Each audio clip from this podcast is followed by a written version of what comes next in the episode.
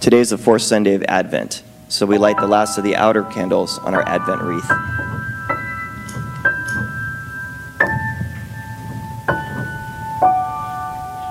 Jesus said, I am the light of the world. Whoever believes in me will not walk in darkness, but will have the light of life.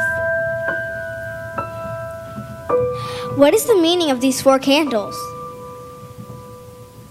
We've been lighting one more candle each week leading up to Christmas. Now, Christmas is almost here. Let's review the meaning of these candles.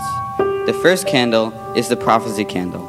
It keeps reminding us of the hope of the prophets that a Savior would come. The second candle is the Bethlehem candle. It reminds us of the journey Joseph and Mary made to the city of David, Bethlehem. The third candle is the shepherd's candle. It recalls us it recalls the light of God's glory that surrounded the shepherds at the announcement of Jesus' birth. And now we've lit the angel candle. It reminds us of the beauty and glory of the angels who are God's messengers.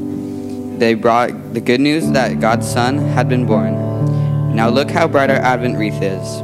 Our wait for Christmas is almost over. On Christmas Eve, the center candle, the Christ candle, will be lit too.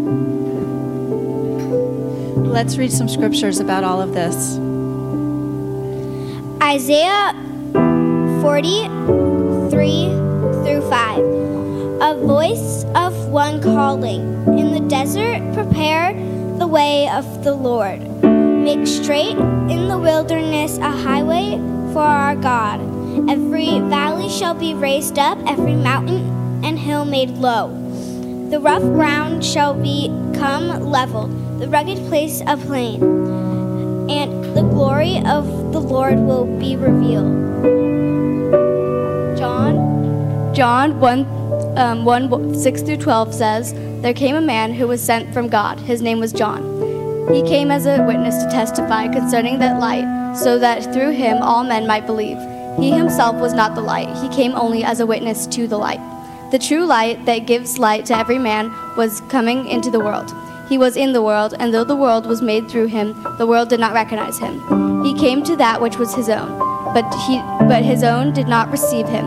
Yet to all that received him, to those who believed in his name, he gave the right to become children of God. Let's pray. Dear Lord, we have, you have always used messengers to spread the good news of salvation. We're thankful for being uh, the privilege of being your messengers in the world. We ask you for courage and wisdom to share the story of Jesus with all people we know. Amen.